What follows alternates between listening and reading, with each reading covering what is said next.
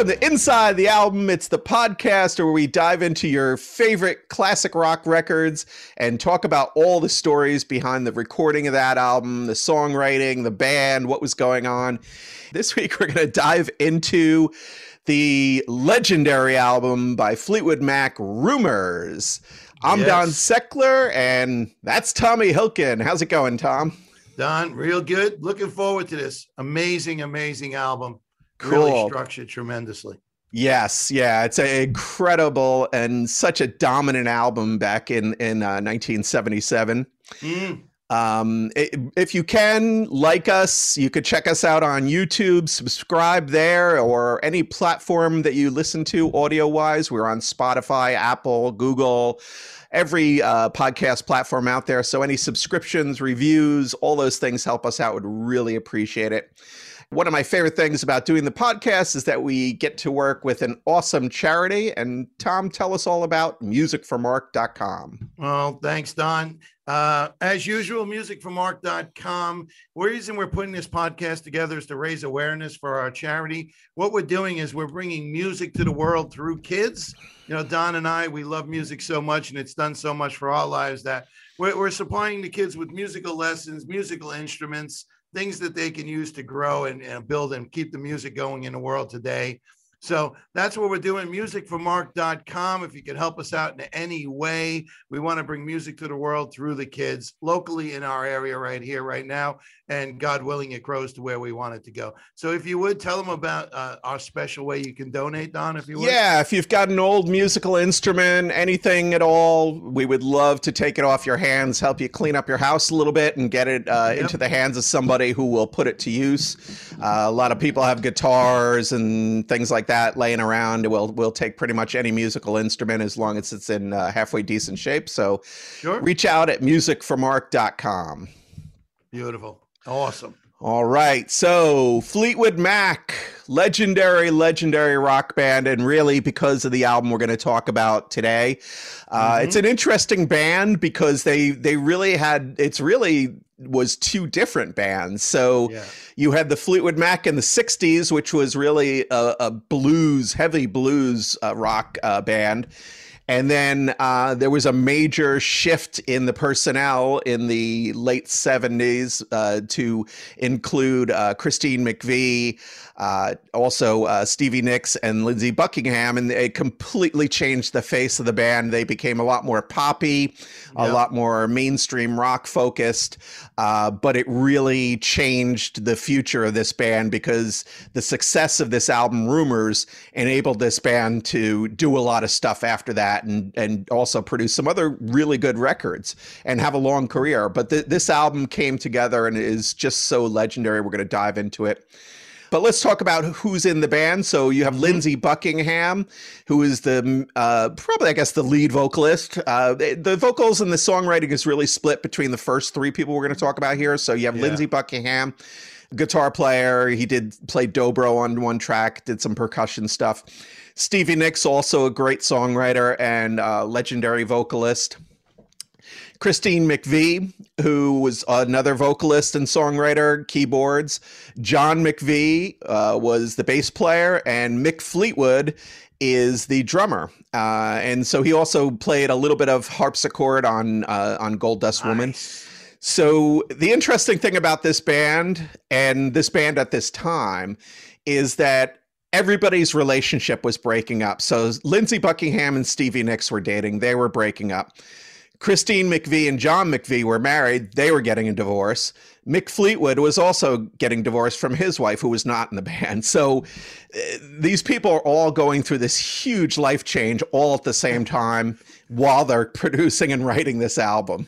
Great time for songwriting. Actually, it turned out to be. And, you know, Yeah. th- some of Oh, these always. songs, yeah, The some of these songs come from pain. Yeah, they're very painful and they're very kind of so they're, they're uh, really spiteful and like we're we're gonna get into the details because it's so interesting. But there's two songs on this album where one song was written about one relationship and the, the person the other person in that relationship heard the song and wrote another song to kind of counteract it. So there's all this Oh, crazy stuff great. going on. That's beautiful. yeah, it's I an like that. It's a, it's an amazing, and we always talk about friction producing great results in rock music, and this is uh, you can't have more friction than people's personal relationships being like in mayhem.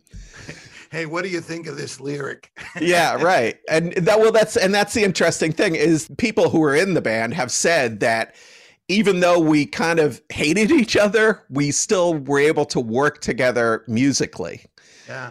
To produce a great album. So interesting. Yeah, very, very interesting. Uh, recording uh, started in uh, 1976. So, and then the album was released in February, the beginning of February, February 4th of 1977.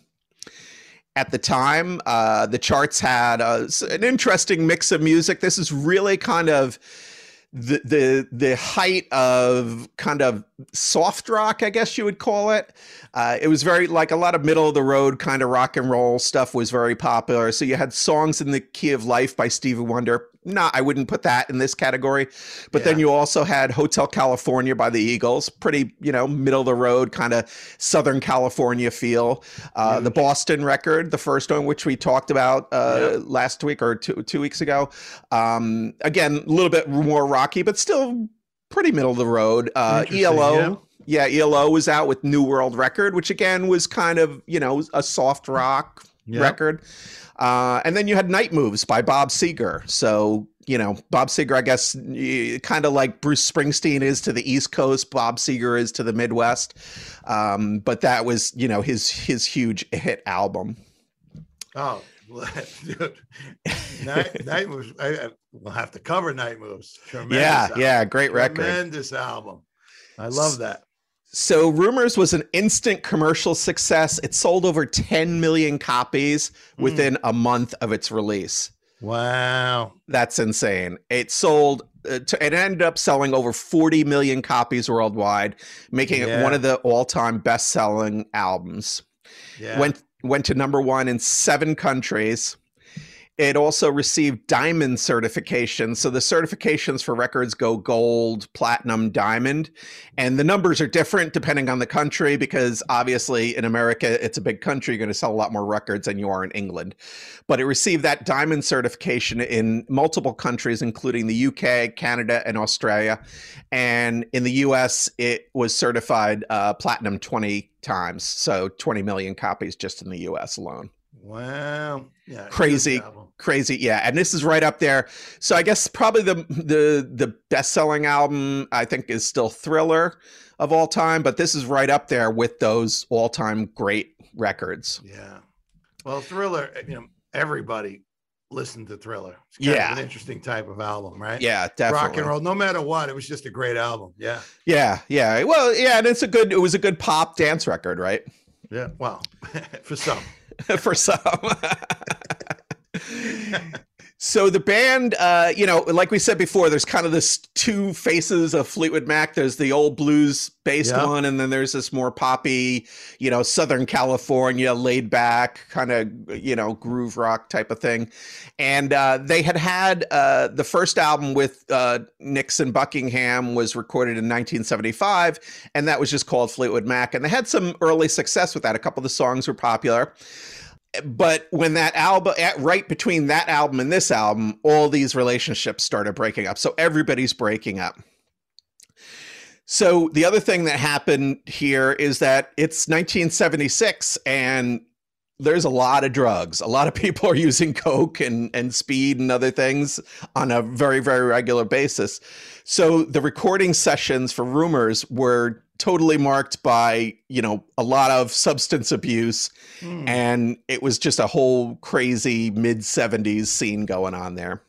Sex and drugs and rock and roll. Pretty much. Yeah. So, you know what? I wanted to share with you what I found interesting about this album. You ever, you know, we talk about albums a lot, and a lot of times, like for instance, I'll throw it out to you. The meaning behind what I want to say is like many people think Bohemian Rhapsody was, uh, you know, a, a, a Night at the Opera was Queen's first album. Mm-hmm. You know, because it really had such an impact that nobody had heard of Queen, but they had three albums before that. Right. And the interesting part about Rumours, many people think that this is the band where they started with Rumours. That yeah. Was, and uh, I, I just realized I, I was looking in because I used to listen to you know Jeremy Spencer and Peter Green. That's the original blues band. Right. They had 11 albums before this. 11. Yeah, they weren't it wasn't yeah, it wasn't like one or two. So they've been playing for, you know, like 10, 15 years, right? I mean, it was like the 60s, mid 60s Oh, when they, started. and and that original Fleetwood Mac, as they call them now, the original Fleetwood Mac, was a killer band as well. It's it's an interesting thing. Yeah, yeah, So, yeah. and you should definitely, if you get a chance, listen to some of those older records, uh, especially if you're into the blues stuff. It's it's they're really really good. I'm going to share something with you that you'll love because you're this kind of guy. Uh, Judas Priest covered one of their songs, "The Green Manalishi," was was was uh, done by Fleetwood Mac, the original Huh. Fleetwood Mac. And Judas Great, Priest great covered song. it. Huh, that's crazy. oh yeah. There's my little uh, blues goes into rock and roll. Like I said, Don, it's all rock and roll, baby. It's True. rock and roll. True. All right. All home. so Go. yeah, so here's a here's the cover, and it's uh, Stevie Nicks is dressed in her Rhiannon stage persona, so she's into this whole mystical fairies and you know hippie type of thing, and it's Mick Fleetwood and Stevie Nicks in in this kind of old timey you know classical uh, Renaissance fair look almost right.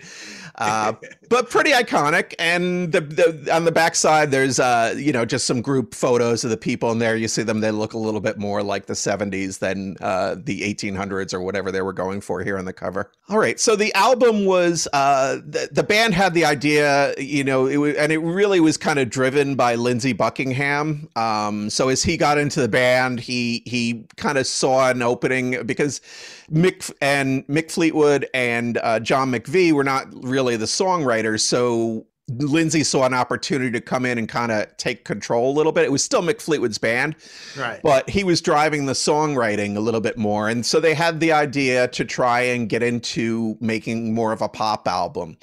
And so it kind of becomes this mixture of pop and soft rock and and you know this Southern California uh, vibe that that was happening back in that uh, 1976 to 77. The first Fleetwood Mac with this iteration of the band record, they went out and did uh, six months of touring. Then the McVies divorced, ending eight years of marriage. They stopped talking to each other socially and only discussed musical stuff.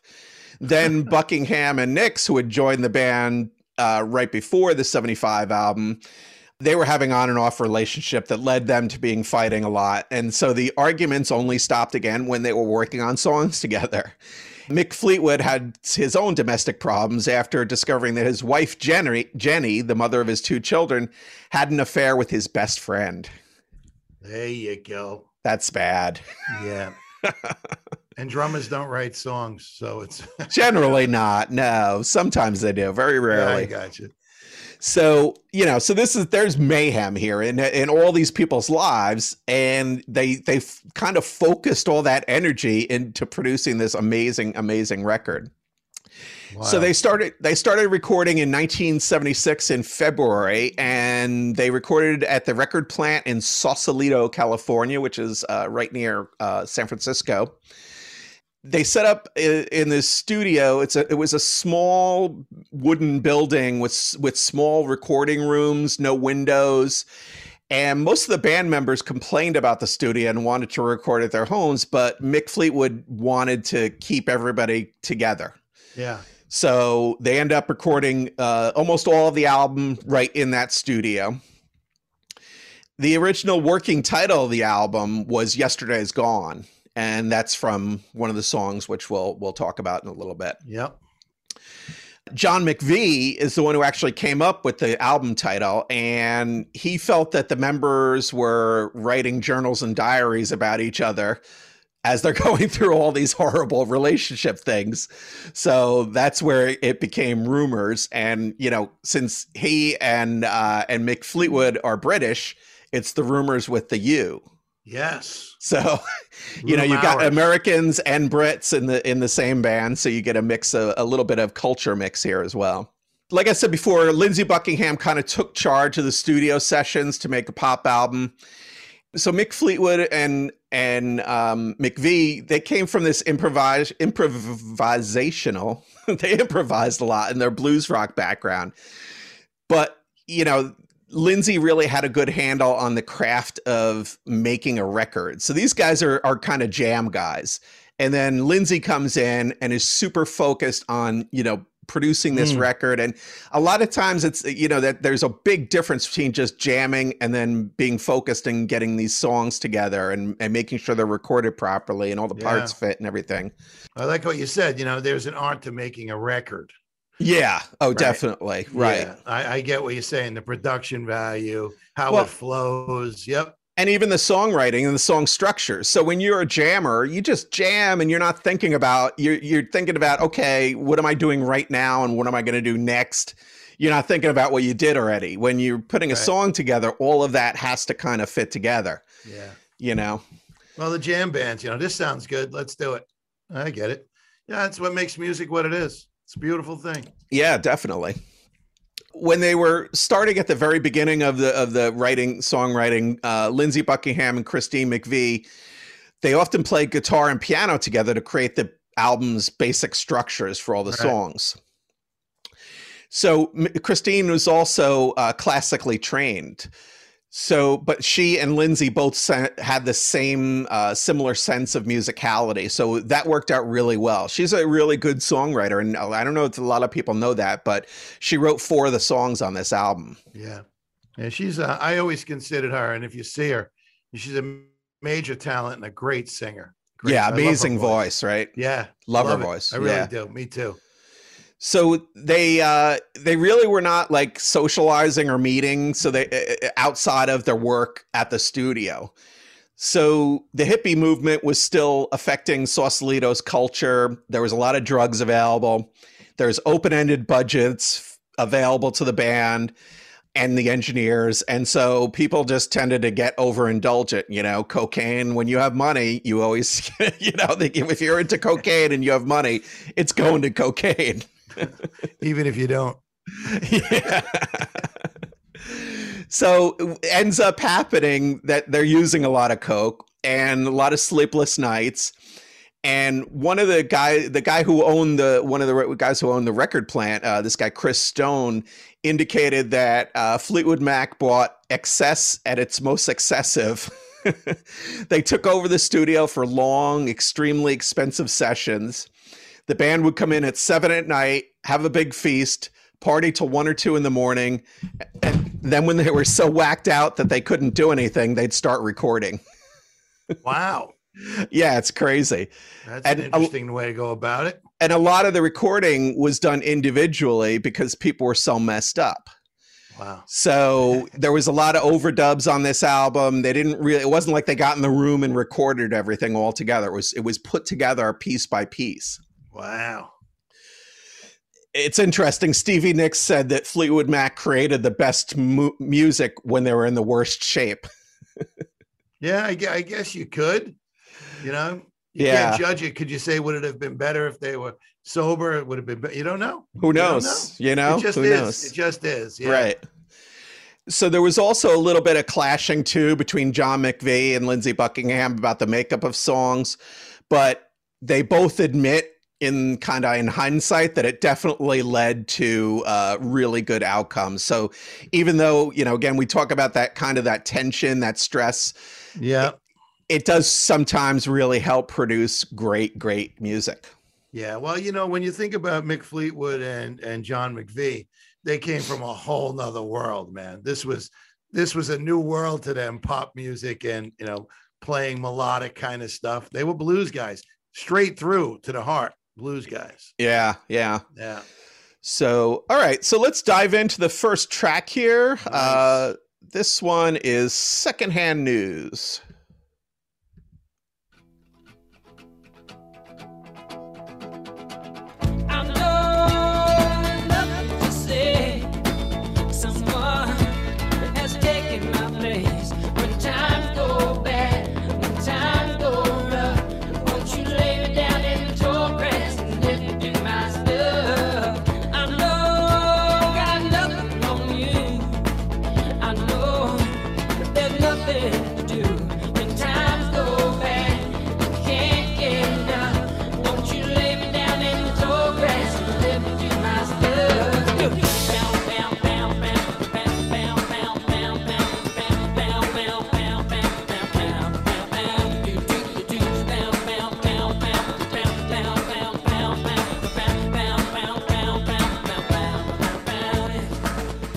So that's super, super poppy right there, right? Bow, bow. Yeah, right. it's so good though. It's such a great song. This song was written by uh, Lindsey Buckingham, and uh, for people who don't know or haven't kind of watched or seen videos of Fleetwood Mac, Lindsey Buckingham plays a, a finger picking style of guitar. So Oh, he's yeah. not he's not strumming a guitar like you'll see, you know, like the Ramones or the Clash or whoever. No. He's bing ding ding ding ding. So it's a little little kind of country, but he's got a. It's an interesting. He has an interesting rhythm to his playing that I always uh, enjoyed. That guy can play anything. Yeah, yeah, he's an Uh, amazing, amazing musician. Uh, truly underrated because his name doesn't come up when you talk about lead guitarists. Well, you know, he's not a traditional, you know, like soloist. He's a great solo player, but he's Yeah. not like, you know, it's not like Eddie Van Halen or Clapton, those types of guitarists. Boy, Um, good. But again, his goal here was to not. He, he didn't want to be a guitar god. He wanted to. He was trying to write a pop record, you know. Yeah. So the song was originally an acoustic demo called Strummer, but then uh, Buckingham heard the Bee Gees jive talking and he rearranged it with more audio tracks and the rhythmic rhythmic effect from playing uh, a fake leather seat in the studio chair. Wow. So it kind he said it ended up giving it the song a slightly Celtic feel or Celtic, Nice. Celtic, Celtic. I don't know. Somebody giving credit to the Bee Gees. Look at yeah that. there you go and uh and you know the bee gees actually it's interesting so w- the bee gees too you have the saturday night fever bee gees but there's Ah. the bee gees also had a whole nother life before that you know with Oh. with not disco songs not really rock but kind of middle of the road type of stuff Yeah. but pretty i love the old bee gees stuff I'll, I'll say it here. Bee Gees were the best of the best. They're and good this band is coming from a, a rock and roll guy. The Bee Gees were the best of the best. yeah Should love the Bee Gees. this song, even though it's kind of upbeat and happy, it's got a great beat. It's you're singing along to it. It's a very dark, dark Oh, lyrics. I'm just secondhand news. yeah, I'm asking you to. It's asking you to move on, leave me alone. You know, it's again, it's the shatter of all these relationships happening, and he's just like, "Yeah, "That's in the past. We're gonna move on." I'm secondhand Yeah. news. You know. So Stevie Nicks has said that uh, they're all trying to break up, and when you break up with someone, you don't want to see him. You especially don't want to eat breakfast with them next morning, see him all day and all night and all day and the day after. So these people who are, are breaking up these, you know, long-term relations. This isn't like somebody I dated for a week. Even Stevie Right. Nicks and Lindsey Buckingham, they were together for years. Yeah. And now I'm trying to break up with them and I'm with them 24/7. Yeah. This is before Facebook. yeah. Yeah, this is actual real FaceTime, right? Real FaceTime where you don't want to be doing FaceTime. I get it. Yeah, it's a tough time. so Stevie Nicks also said that the uh, the recording sessions lasted 13 months, and it took every bit of inner strength that we had. It was hard on us, like being a hostage in Iran, and to an extent, Lindsey was the Ayatollah. I, that's great. I've heard that. But dude, 13 months to make an album. Wow. Yeah. long time. So he really, I mean, you know, so he's he's a guy, and you know, we talked about this before with other, like we talked with Clapton, like Lindsey Buckingham. I think is a guy who knows what he wants. Yeah. and he's going to make it happen no matter what. And you know, uh, uh, so that can be stressful on a relationship with a band or with a woman, you know, when one person is so, you know, in control of everything. Well, when you think about it, it's relationships. Could be marital, it could be business. You know, Sure. relationships. You know, what do you bring to the game and driving people crazy? But we've used this word before when we were talking about people in bands, ornery, right? We were like, he's an ornery guy. He's like one of them, you know, the fine line between, you know, insanity and genius. He Yeah. goes, he's one of those guys. Yeah, yeah. So super focused and, you know, but again, amazing, amazing, amazing Oh. song. No doubt. All right, so let's take a listen to number track number two. This one is Dreams. I love the bass on this. It's got that 70s if you feel like you're you're in a 70s like velvet lounge, right? Little Boz Skaggs. Yeah, right. That's good.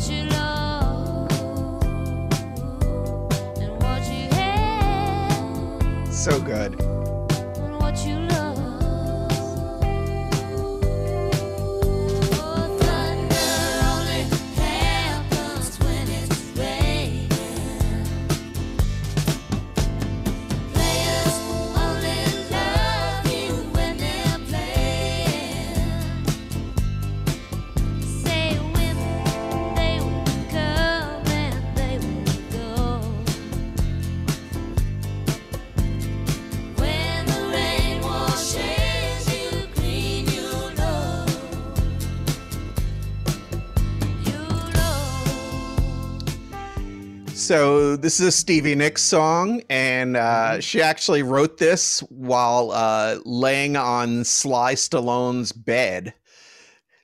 So he had they it, it- she was in the studio and Sly Stallone was next door recording and in his studio he had this big semicircular semicircular bed and red velvet all over the walls.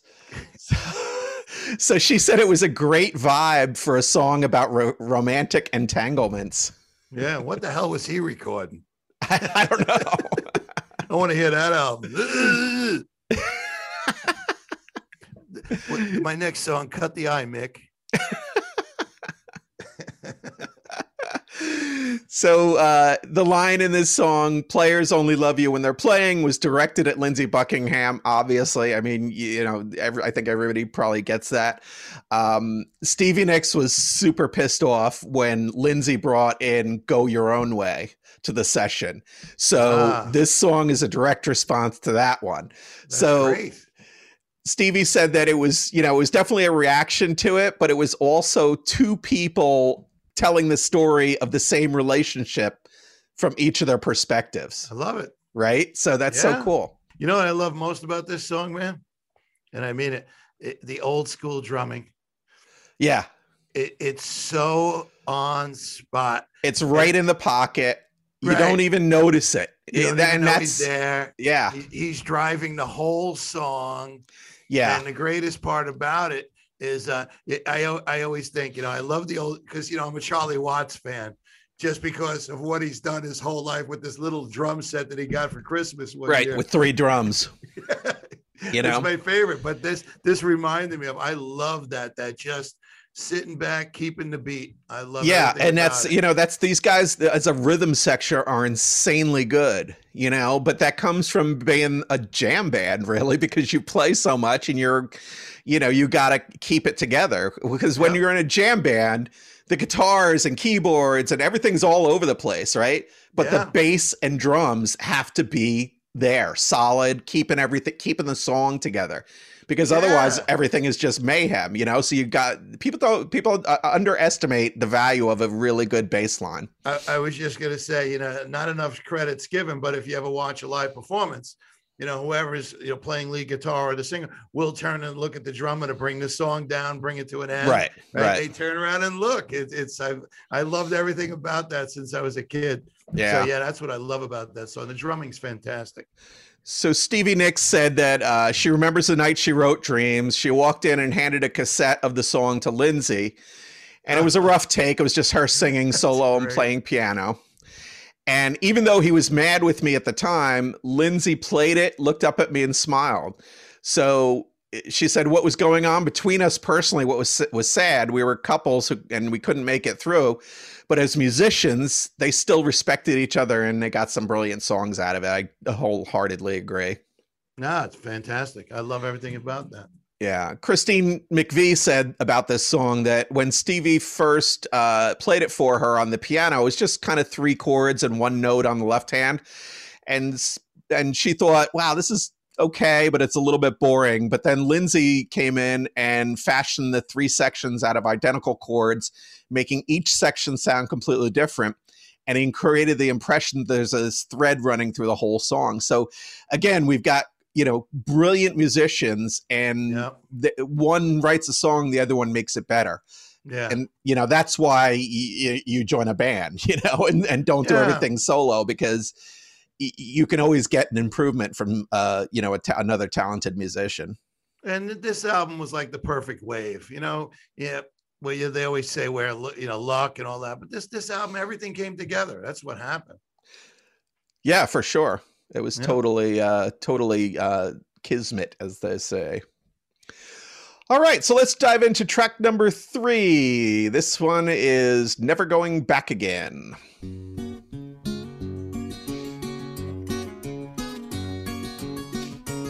Here's that picking, right? Oh,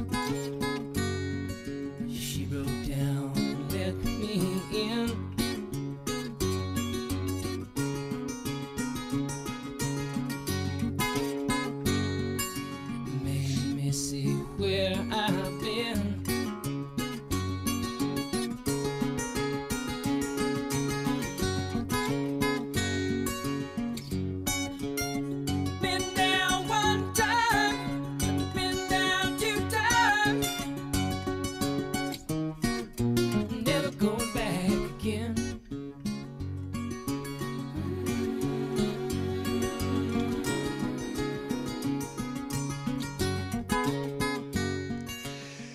this song again, uh, you know, there's that guitar picking that we talked Mhm. about. You can really hear it here because it's so isolated. It's the whole focus of the song. It's a Lindsey Buckingham song, obviously.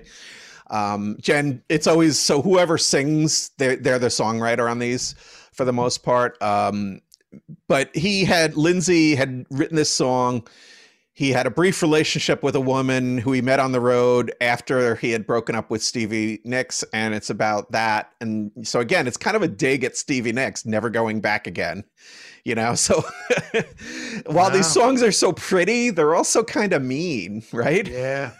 Mean spirited. Yeah. little bit.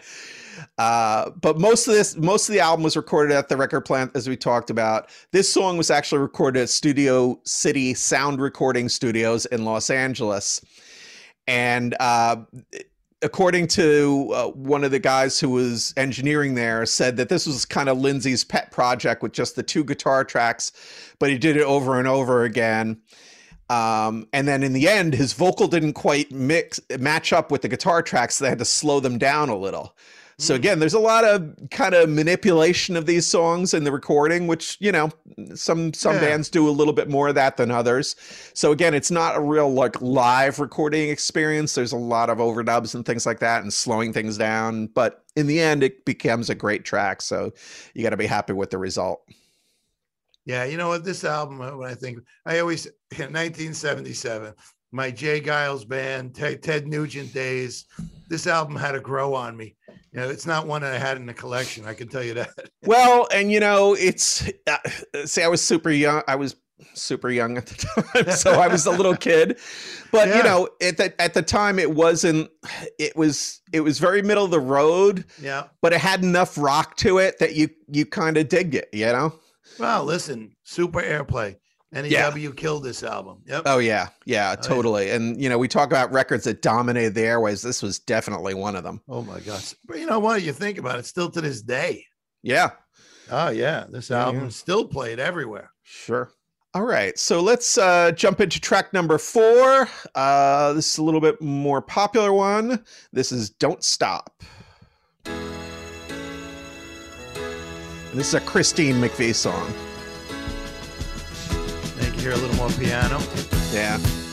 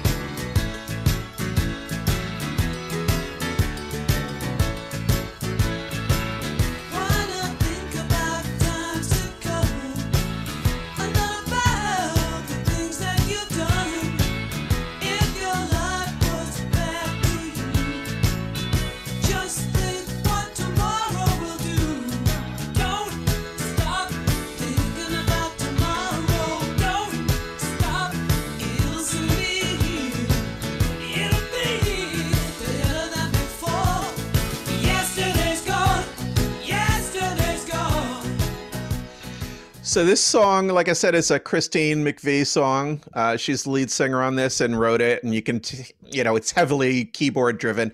It's almost got a little bit of a, a very slow boogie woogie feel to it, right, on the piano. Yeah, that's what I put down. Yeah, a little bluesy, a little boogie woogie. Yeah, Yep. yeah, yeah. So Oh, she, yeah. you know, and it, it fits so good with the rhythm section. Uh, you know, I, I, Lindsey does a great job with the guitar supporting there. and, you know, just the whole song is perfect. Yeah, Um, huge song. Huge. Yeah, and hugely popular, hugely, Yeah. hugely popular song. And Christine wrote this song about leaving the past behind. It was because of the breakup of her and John McVie, as we've said. She said it, it caused some awesome, uh, or awesome, some awkward moments because John had to play a song written about him. Yeah, sure.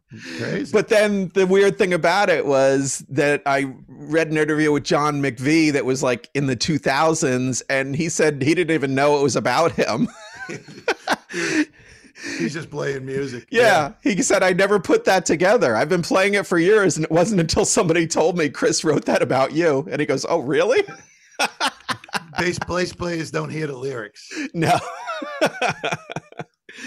so, and that yesterday's gone. That line was, uh, or the original title for the album, um, uh, before they changed it. So that was uh, where that came from.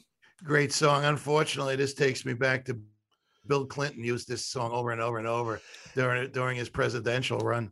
Yeah, yeah. So it kind of got a little rebirth, and you know, it's definitely the boomer anthem, I would say, right? so all, all our uh, all our contemporaries love this There you go. Our contemporaries. hour. You're still a kid. Not much. Yeah. All right, let's dive into track number five. Again, another legendary song here. This one is "Go Your Own Way." Nice riff.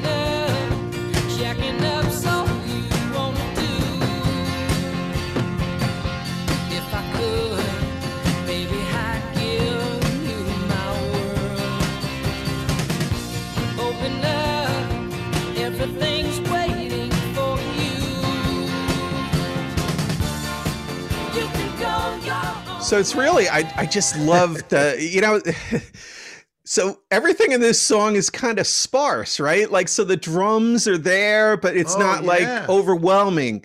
The guitar, you know, there's two guitars. The one's kind of playing the rhythm in the background. The other one's kind of here and there, poking in. And it, it- like when you said Charlie Watts, it is this song especially has kind of a Stonesy feel to it I mean, in a weird way. Not, you know, it doesn't sound like the Rolling Stones at all No. But it's the way the instruments kind of play with each other and there's open spaces and it's so so crazy valuable when you have that the the, the in betweens you know in between the songs or the music. think about when you think about it right with the foundation yeah and i love talking about it because it's it's my world it's what i listen for it's that the foundation will always go back to the blues And that's charlie watts that's mick fleetwood that's these guys from england listen their their influence what yeah they got to listen to and learn from right right that's their foundation. And you want to think about it. Where do you go back to when you're doing something? Is you always go back to what you know, your foundation. But it's Yeah. it's perfect. It, it just fits perfectly. even the shaker so you hear the shaker in the background and it drives the song it makes it even though it's not going faster it feels like it's going faster you know it's it's so good um so again another mean song Yeah. so this is well, the you know, You know what? I I, I, I was just going to say to you, uh, a lot of heavy feelings. I, don't know if this one's mean. I think this is one where he's actually crying his heart out. Yeah, but he says, you know, he says packing up, shacking up is all you want to do. wow. And he's, you know, he's better off without her and she can go her own way. It's like, Yeah, but he's also pretty much saying, I've fuck got you. everything for you, and you don't want to take it from me. Yeah, yeah, yeah, yeah. It's, it's a good it's a good mix of I love you, I hate you, die. Yeah, right. so, but for the record, though, Stevie insists that she never shacked up with anyone when they were dating. And That's she, she actually wanted Lindsey to take that line out, but he t- totally refused to do it. yeah. So the the the uh, velvet couch had nothing to do with this song. No. and Stevie Nicks actually said, uh, you know, back in 2009, she had, in an interview, she said that it was certainly a message with a, within a song, and it was not a very nice one at that. That wasn't nice. no. I like it.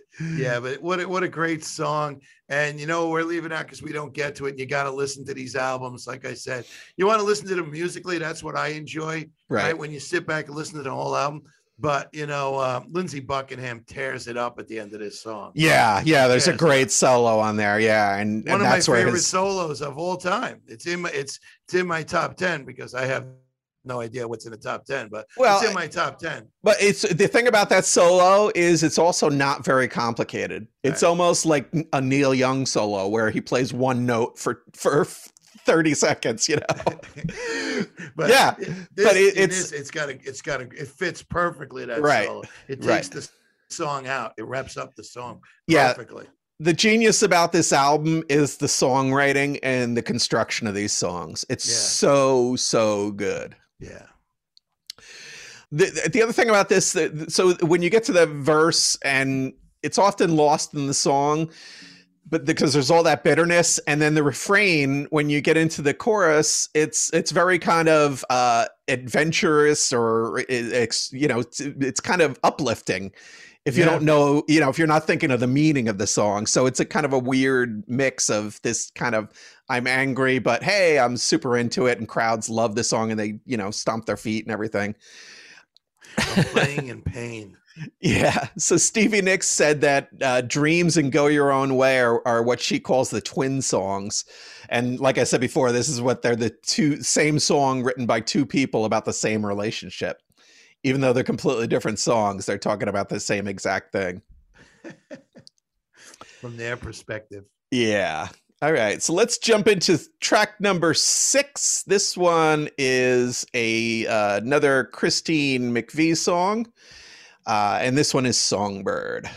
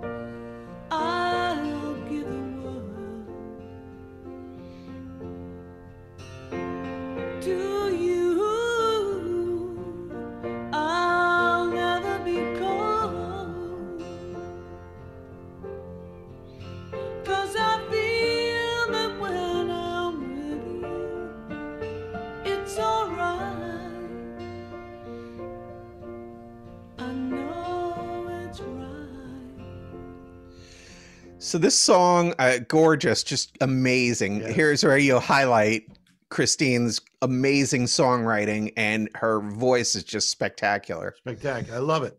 And so this one they recorded actually in a uh, auditorium concert hall, uh, Zellerbach Auditorium in Berkeley, across from uh, across the San Francisco Bay from Sausalito Okay. um, just because they wanted to get that concert hall ambience. And when you, if you have this song on, and especially on the vinyl version, and you have it cranked up, you can really hear that that sound is so different than you know what they're what they're getting in the studio. Great acoustics. Yeah, Yeah. and so it's just the piano, a little bit of guitar in the background that you could just barely hear, uh, but just a beautiful, beautiful song. You know what I found interesting is that you know, as a band, you know, if you write the song, it becomes it's pronounced. It's it's you. It's right. You know what I mean? I- You got to give them credit for that. You know that she stands out on this song, and she could have made it into the band and threw it to the band. But it's funny how they all take their different roles. And the Lindsey Buckingham songs start out with guitar. Her Right. songs start out with piano. It's, Yep. it's pretty cool. Yeah, definitely. And you know, you have a band with three great songwriters. So Yeah. that's uh, most bands, you know, usually have one or two. Uh, on rare occasions, you get a band like I know with Pearl Jam, all five guys write. So it's it's a mix, but it's unusual to get more. Usually, it's two guys. You know, it's Richards and and Jagger. It's Yep. Lennon, McCartney, whatever. Yeah. Um, but when you get the multiple songwriters, then you you get a lot different. You get, I, you know, you always end up getting a lot different sounds. I think the songs stop Sure. the kind of sounding the same. You know, And it also gets a wee bit complicated when you have five songwriters. it does. And there was Yeah. a battle which we'll talk about over, over the last song on this album. Um, it- there was a song that Stevie Nicks wanted to use instead of "Gold Dust Woman" as the as the track, but the band overruled her with her own song. Uh-huh. all right. All Great right. song though. Yeah, just love it. Uh, Yeah, all right, Beautiful so voice. here's track number seven. This is another really, really well known song. This is The Chain. Mm.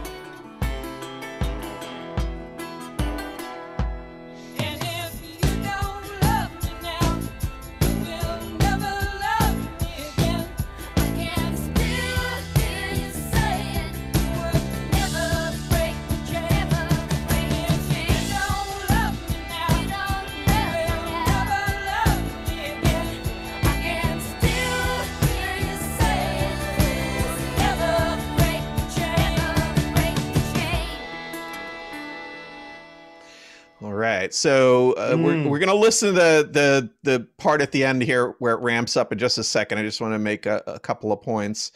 Um, so this song is a Stevie Nicks song.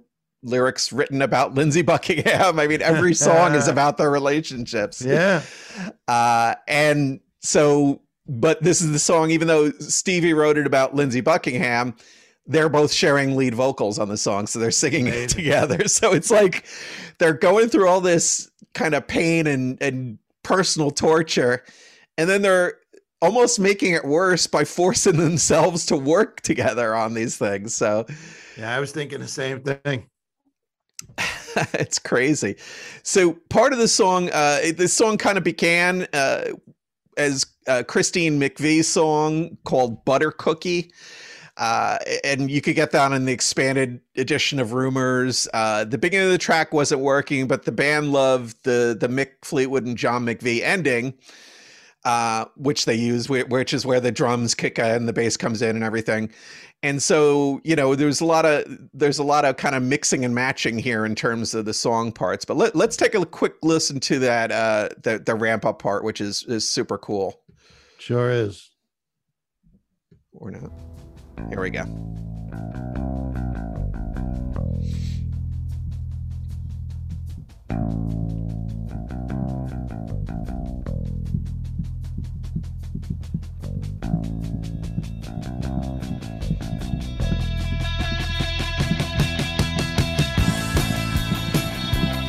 See that? The Lindsey Buckingham part? Oh, It's yeah. a couple of notes. Yeah. But it works, right? Oh my God, yeah.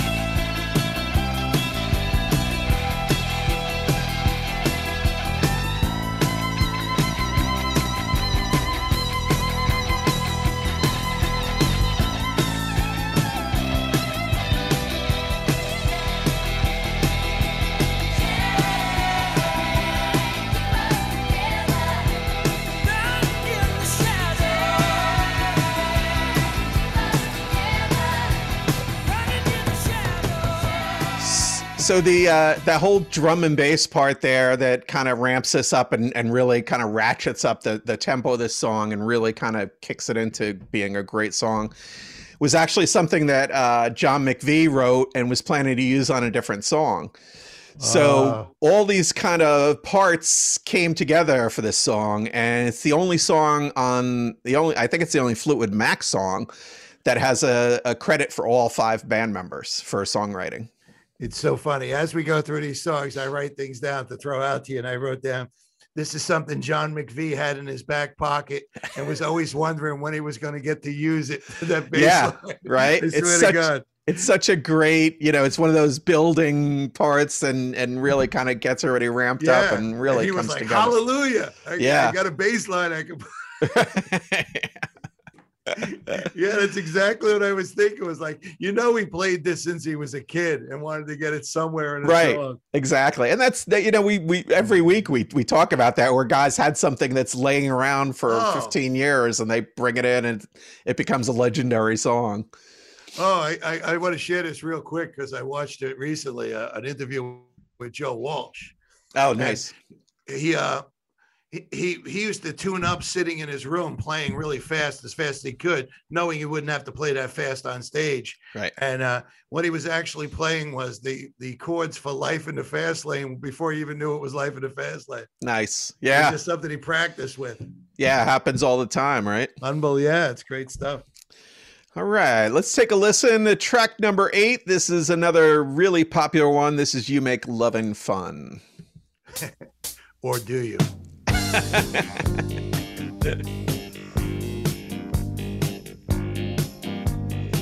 Got a little disco beat to it. Yeah, so it's very 70s this song.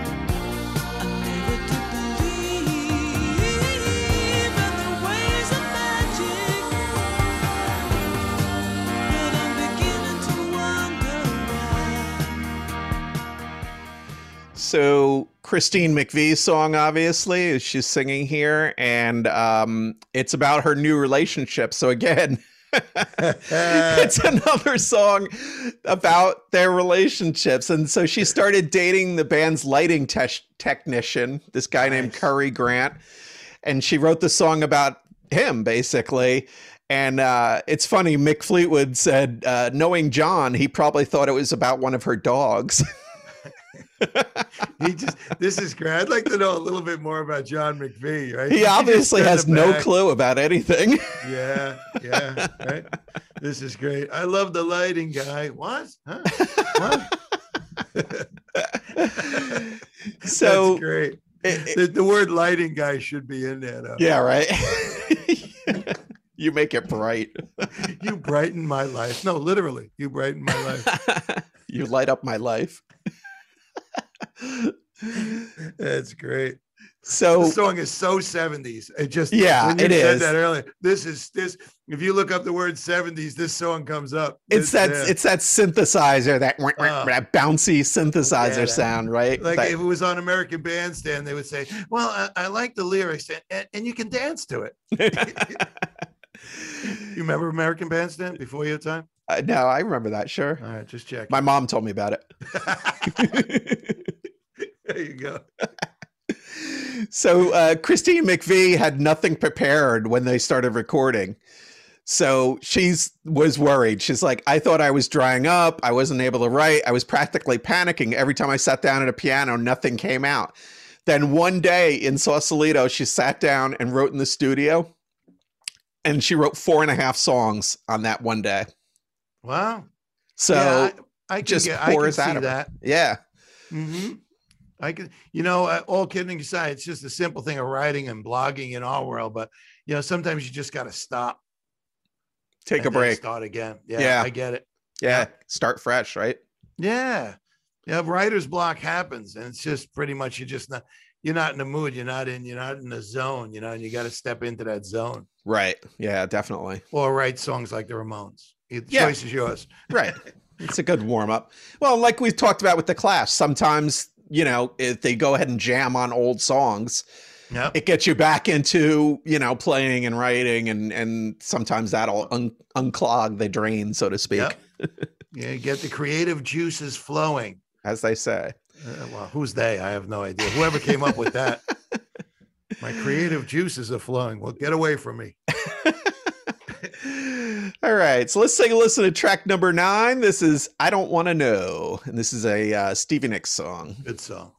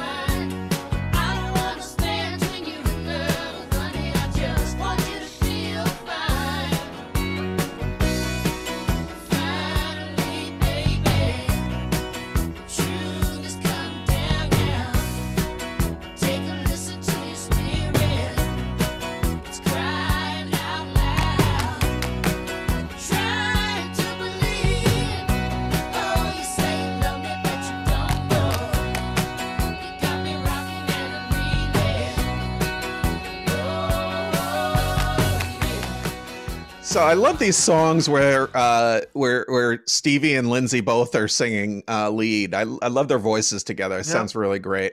Yeah, they play off each other well. Yeah. So Stevie Nicks wrote this one uh, back in 1974, before she was even in Fleetwood Mac, and she was going to use it on the second album with uh, the Buckingham Nicks Band, which is where you know the band they had before they joined Fleetwood Mac.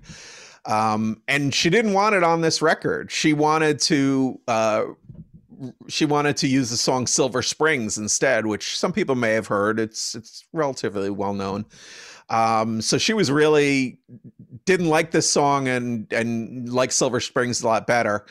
Um, but they ended up using this one on the record. All right, so let's take a listen to track number 10. This is Oh Daddy.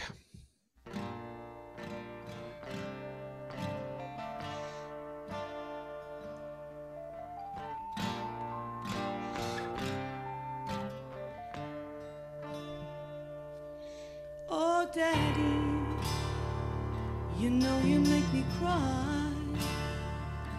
How can you love me? I don't understand why. Oh, Daddy, if I can make you see, if there's been a fool around, it's got to be me. Yes, it's got to Oh, Daddy, you soothe me with your smile. You're letting me know you're the best thing in my life. Oh, Daddy, if I could make you see if there's been a fool around.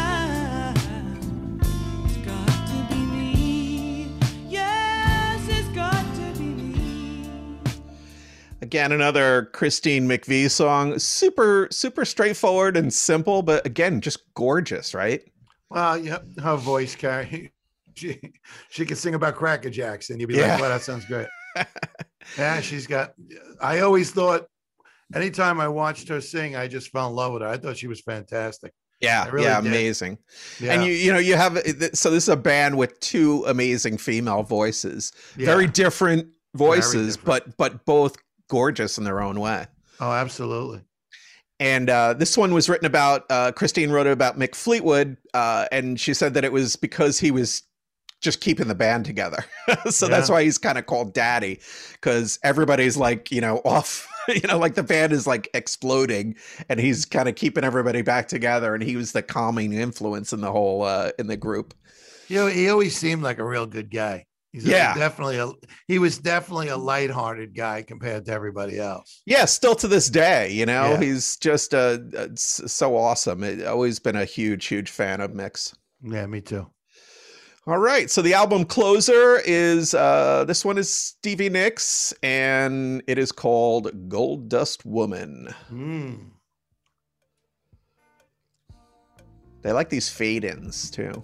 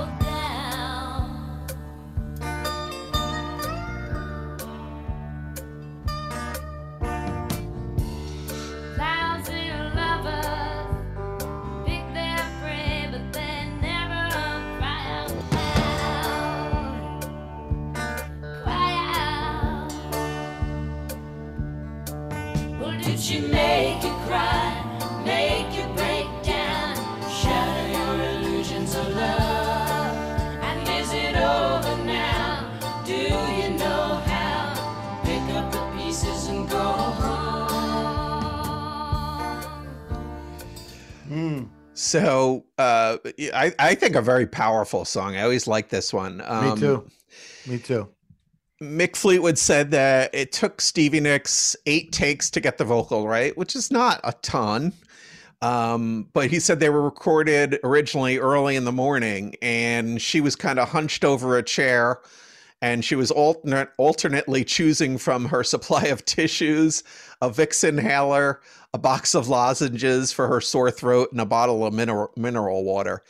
S- So sounds like somebody's using a lot of cocaine. Could be. Could be. And the song I think is about that. It's Gold Dust Wooden Woman, take your silver spoon, dig your grave. So, you know, eh, eh, she's never said it was a cocaine song, but it, it sure sounds like one. You know, I was thinking about her, and it's, you know, she sings in character. You know, like you know, you think about stepping into that gypsy, the witch. You know, she sings in character, and that's one of the things that I got from this song. Like she's, it's not just her going up and being Stevie Nicks. I think she transcends into being somebody completely different when she's singing. Pretty interesting look at it. Yeah, yeah. And, you know, and she's had an amazing solo career. She did uh, that one song with Tom Petty. She actually, I think at one point she was almost in the Heartbreakers or something. Stop dragging my heart around. Yeah. great song. Yeah, yeah. So yeah. Very great very voice. I always love Stevie Nicks, still do to this day. So I'll give you a Stevie Nicks story. Uh, the, the Edge of 17, her Yeah. solo song. Sure. You know where that came from? No.